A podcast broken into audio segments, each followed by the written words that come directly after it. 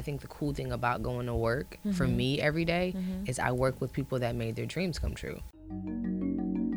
Welcome to The Blueprint, the podcast for the world's visionaries and dreamers. I'm your host, Chika Chukwudibelu. In today's episode, we talk to celebrity makeup artist Malika James. Malika's work has been donned on glamour girls like Lauren London, Janelle Monáe, and Keke Palmer.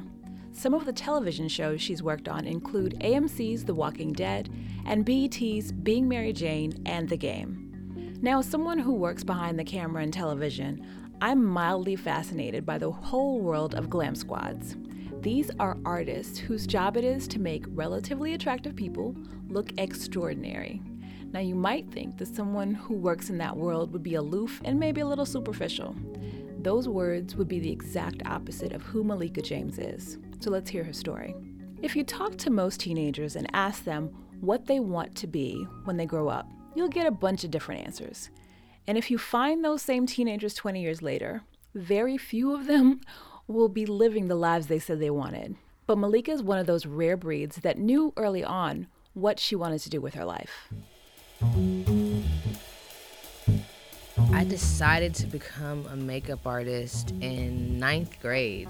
Really? Ninth grade. Uh-huh. Um, I was sitting in the library with two of my good girlfriends, and my mom had just bought, purchased um, Fine Beauty, Sam Fine's book. Okay. And I took it to school to share it, like you share magazines, and I was just so into it because everyone was wearing MAC lip glass at the time. Like, we couldn't really wear a lot of makeup, yes. especially as young black women, uh-huh. my, you know, most of our parents weren't letting us wear makeup like yeah. that. So lip gloss was a big step. Yeah. So I remember getting the book, taking it to the library, like showing the girls, like, guys, this is it. This is what I'm, I'm gonna do this. Uh-huh. And everyone was excited about it. It was mm-hmm. just something that just made me really excited, mm-hmm. more excited than anything else.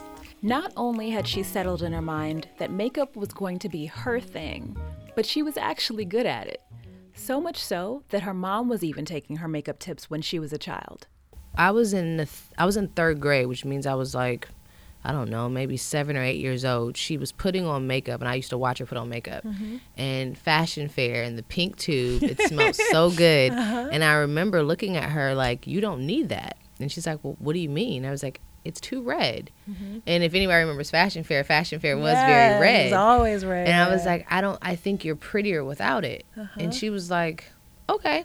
And she went in the bathroom, mm-hmm. took the foundation off, but mm-hmm. kept on the eyeliner and the mascara. Mm-hmm. And to this day, she still doesn't wear foundation. Really? And I don't know what made her. She said I said it. and I was so confident about it. Huh. She was like, you know, you were so confident that it made me like. And my she mother was like 36 you. at the time. She's like, damn, okay, well, uh-huh. I'm gonna take it off. And uh-huh. she took it off, and wow. she still doesn't wear it. After she graduated from high school, it was important to Malika's mother that Malika go to college because she herself had not done so. Malika applied and got into the University of Alabama, majoring in film, and was doing well. But the makeup bug was biting hard, and she was working on music videos in her spare time. By her senior year, she was ready to quit school to free her up to do makeup full time there was a lady here, Crystal Wright in LA, who had an agency. Mm-hmm. And she was representing people that were doing like Halle Berry and Mary J. Blige, and of course that's like the sexiest thing ever when you're in course, college. Yes. So I'm like, oh my god, I'm gonna, I'm gonna, I'm gonna go to that. I'm gonna go to work for her agency. Mm-hmm. Uh, my friend Ruben had just won American Idol in 2004, I believe. Mm-hmm. So I'm like, everything's happening for everyone around me, and I just got to pick up and do it. Mm. So I'm like, I'm quitting college and I'm gonna go to LA. Wow. And I'm gonna do it. Uh-huh. And it was so divine. I called the Crystal Wright agency, looked up the number. Mm-hmm. Just so happened Crystal Wright answered her phone for her what? own agency. And before she could even tell me who she was, uh-huh. I'm like, Hi, my name is Malika, and I'm quitting school to come out there and pursue my dream. And she's like, Whoa, whoa, whoa. You know, I don't know you, and I, I never answer my phone. She said, But I quit school um, a semester before graduation. And I never, ever, ever lived it down. She was like, you know, my parents wanted me to finish. I didn't finish. She was mm-hmm. like, so mm-hmm. I feel like I, make a long story short, she's like, kid, if you come out here, I'll make sure you never work. And she said, you know, I know you know who I am. I know you know who I represent. I know you know the power that I have in this industry. So I'm telling you, Malika, if you come here, if you leave school early, I will make sure you won't work in this town. So Malika went back to finish school. After graduating, she moved to Atlanta and continued doing music videos. But some of the music industry stereotypes held true. You had to do business with some grimy individuals, and sometimes you didn't know they were grimy until it was too late. I remember I got offered to do a music video, and really, music videos probably only paid you $200, $300 a day, Mm-hmm. especially at that time because it was kind of on the downswing of them. Okay. And someone offered to pay me a $1,000 for the day, and I'm like, what? Mm-hmm. Cool. Okay, great. You know, Uh-huh. I'll definitely do it. How many people do you want me to do? Right. I get there, and halfway through the day, they come in. They're like, you know, so what are we doing later? And I'm like, um, what do you mean? What are we doing later? Like, as far as the shoot, or is it, you know, it's like, no, I mean after the shoot. I'm not doing anything. I'm gonna go home, you know, and wash my makeup brushes like that just pretty much my life. I, I made sure that i stayed boring and i never wanted to get out and have a good time in that way. Mm-hmm. So i didn't really mix the two. And long story short he was like well listen if you're not popping off after this then we can cut this now like i hired you to kick it. Like yeah I do makeup i'm feeding you too. I'm giving you money but also i want some later. Wow. and it hurt my feelings so bad. And I, I think it hurt my feelings because i had heard of stories like that and i mm-hmm. felt like i did everything right. You know i didn't try to come on to you. I didn't come here in a tight dress looking like a mm-hmm. hooker. I did not do any of those things. Mm-hmm. So for you to come at me that way I, it just hurt my feelings. Yeah. and to be honest with you i finished doing the makeup for the girl. Um, i cried. Mm. I packed my bags and i left i just left the shoot because i knew there was going to be no resolve. I can't fight you. Yeah. you know what i'm saying? And it, it was under the table money anyway. So it was kind of like damn man. And i just i left. But i think the thing that i guess my, my full circle moment with that was I, I ended up running into that person again you know years later. And i didn't get an apology but we were kind of in two different sides of the field. Like he was wanting his artist to kind of get on a show that i was working on. It was kind of like We had an experience before, and it yeah, didn't go so like well. yeah, it totally didn't go so well. Now you see me doing exactly what I said I was gonna do. So that little girl that went home to wash her brushes is now working on the show that you want to be on. right. So yeah, it mm. was pretty. It was hard though. Things got worse before they got better, and Malika wasn't always sure that she should hold out for her makeup career to turn around. I wasn't working as much. The artist I was working with got dropped from her label. Okay. So things weren't going well for her, mm-hmm. and I was gonna pack up and go. I'm from Ohio, and my ah. family's really involved in politics. Mm-hmm. So I was gonna go and get into politics and just work with my family and just yeah, you know, I've always been able to talk to people. I'm like, you know what? Let me just go and do this. And mm-hmm. I cried for about you know a week, and I started just saying, you know what? I've come, I, I've come too far, man. Like if you're gonna quit now, like this is the worst time to quit Right. and I ended up doing a documentary that kind of made me end up staying. But I'm so proud that I stayed. I'm so mm-hmm. proud that I was okay with living in my car, mm-hmm. living on people's couches. Fortunately, she had some really good friends who opened their doors to her when she was having a really hard time. I had a lot of friends in Atlanta, and a lot of us were in the same boat. You know, um, so it was kind of like, uh, guys, I'm homeless now. Like, shit, okay, I was just homeless last week. I get it. I got a place, you know. And luckily, one of the artists who I love, Janelle Monáe, um, opened her place to me. You know, I was I stayed there for a couple days. I would go here, go there, and if she would get, you know, she she would hire me. Mm-hmm. Um, everyone, we all just kind of knew that we were all just working, Yeah. man. You know, and I think people respect stand up people mm-hmm. when you know that someone's just working and they're not trying to BS you or not mm-hmm. trying to scheme on that person and. get- Yeah. It all just, you know, like you were saying, oh, your tribe, your tribe kind of comes together. It was at her lowest point that she got a glimpse of the light at the end of the tunnel. my cousins moved and no one told me and I came back to Atlanta and the house was just vacant, vandalized, just a mess. So I didn't have a place to go. Mm-hmm. And I literally was like, damn, man, this is like, what am I going to do?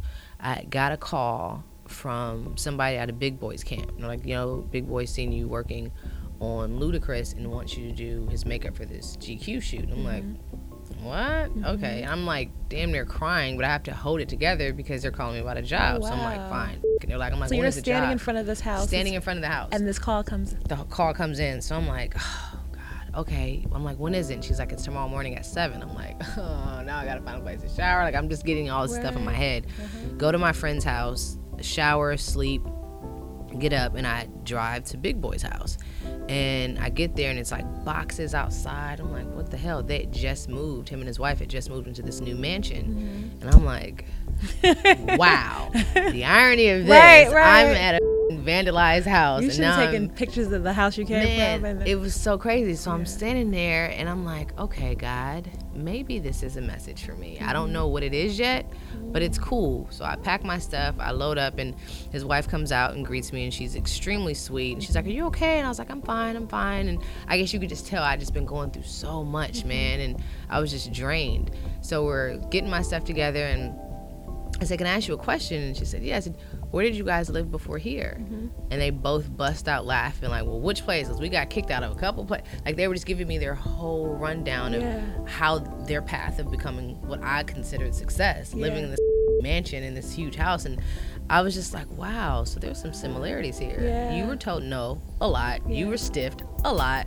You were sleeping on couches. Like, this is you know, you know the whole day it was just confirmation it was mm-hmm. confirmation for me mm-hmm. and i ended up getting paid double what they wow. wanted to pay me yeah uh-huh. it was uh-huh. crazy how everything all worked out and the money that i got from that one shoot which you never get that amount of money on an mm-hmm. editorial uh-huh. the amount of money i ended up getting paid on that shoot that one day i was able to get a new apartment wow yeah wow yeah it was pretty crazy When the BET series The Game started its six season run in Atlanta, it was one of the first TV shows to relocate to that city. The show's consistency offered Malika a level of financial security after getting her apartment. It was on this show that she realized that her work ethic was more visible than she knew. I worked on the game and you may know this but just people that hear may not understand. When you work as a makeup artist and you have a de- there's a department head a key and a 3rd mm-hmm. as a third you're supposed to help and do whatever the department head and the key wants you to do. Mm-hmm. and there's etiquette. You don't solicit yourself to ma- to do makeup for people. Mm-hmm. you don't um, step on anyone's toes. You basically just shut up and mm-hmm do exactly what you're told. Fill in the blanks. Fill in the blanks. Mm-hmm. And Brandy asked me to do her makeup, and I told her no. You know, were you the key or the? I was the third. The... Okay. And I was a happy third. I'm. I still pride myself on being a good third. I just was so happy to be there. And um, the department head was Lilette Littlejohn, and her key was Jonetta Stowers, and they were, you know, really big. They'd done so many like big movies and um, they were handpicked, I believe, by Laretha to come and start the game. Mm. And I was just happy to be there. Brandy asked me to do makeup for her.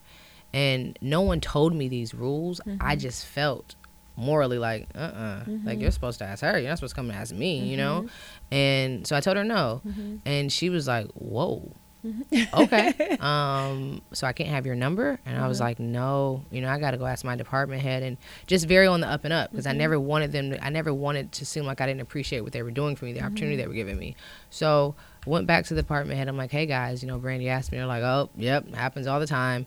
Did you do it? And I'm like, hell no. And they're mm-hmm. like, really? And I'm like, yeah. And they're like, man, okay, cool. Mm-hmm. Life goes on. We come back for another season um, they changed the department. Uh, Lilette and Janetta were not there anymore. It was some some new ladies coming in, and because Brandy remembered me, mm-hmm. she again asked me to do her makeup. Mm-hmm.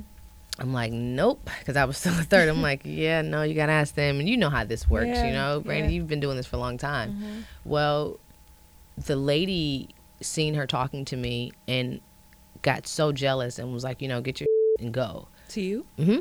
And I was like, okay, um, do you want to talk about it? Or she's like, no, I just see you talking to her. And I'm like, cool, man. Like, all right. Disappointed. Grab my stuff. I she get ready to go. you from the show. Oh, she was like, you're out. Get your. I see you talking because this, and it's also too in, in that kind of department when it's a makeup department head and you can fire whoever. I could mm. fire you for wearing orange lipstick if I want to. Mm. You know, you're a mm. third. No one's gonna. You don't have to interact with the executives. You don't have to interact with the director no one really sees you, right. you know? Right. So I'm like, all right, cool. Get my stuff. And Brandy comes out of nowhere and she's like, no. This girl, I've asked for her phone number last year. She did not give it to me. I've asked her to do my makeup. She would not do it. She's not going anywhere. And I know that you look at her like she's the bottom of the barrel, but she's actually has the skills of being at the top. And it's the fact that she's so humble and she's so morally grounded she would that spoke volumes to me wow. and i've been in this business for a long time i know a snake i know mm-hmm. bad people mm-hmm. that's not one of them she's not going anywhere wow. and it was a big uproar like yeah. all the actors are like whoa man wait a minute uh-huh. like she's uh-huh. cool and so i was i think that was the most surprising place mm. to get help from because i never thought that she even paid that much attention to me there's an irony to the fact that Malika works in a field that centers on beauty because growing up, she actually felt far from beautiful. I was always the ugly girl growing up, which is why I think I probably got into makeup. Mm. Um, awkward looking, big gums, just weird looking. Um, well, what I would consider weird and what everyone else considered weird. Yeah, everyone goes through like... awkward phase. I went through it for a long time. I just I, I never felt pretty. You know, I mm. I didn't I didn't feel pretty. So okay. I think when you don't feel pretty or when you when you're not the cool kid, you have to find other ways to get to people. And I mm-hmm. think I was always finding ways to get to people, which was talking to them. Mm-hmm. You know, and connecting with them on a, on a deeper level. Mm-hmm. And eventually, of course, I found out that that's the real beauty. So, all of Malika's earlier insecurities have molded her into the confident woman that her friends, colleagues, and loved ones know today. I asked her what her parting advice would be to other visionaries and dreamers. And here's what she offered it's important to journal so you can see your growth. Okay. Sometimes I, I feel like you just go and you go and you go and you feel like nothing is happening. But if mm-hmm. you don't mm-hmm. have anything to go back to and look at, I think mm-hmm. it's important to journal and just get ready. Just know that it's not going to be easy because if it was, everybody would be doing it. Mm-hmm. You know? And pray. Pray, journal, and buckle up. Pray, journal, and buckle up. Sounds like a good plan. We want to hear from you. Tell us which part of Malika's story resonated with you most. Let us know if you've ever been in a situation where you felt pressure to compromise your standards because it seems everyone around you is expecting you to. What did standing your ground cost you? Tweet us at ShowMeBlueprint or send us a message on our website, www.blueprintshow.com. Don't forget to subscribe to our podcast on iTunes, Stitcher, TuneIn, or SoundCloud, whatever works for you. That's it for this episode of The Blueprint. From The Blueprint Show producers Natalie Narcis and your host, Chika Chukudebelu, we want to encourage you to keep drafting your blueprint. Tune in in two weeks where we'll hear from another visionary like yourself.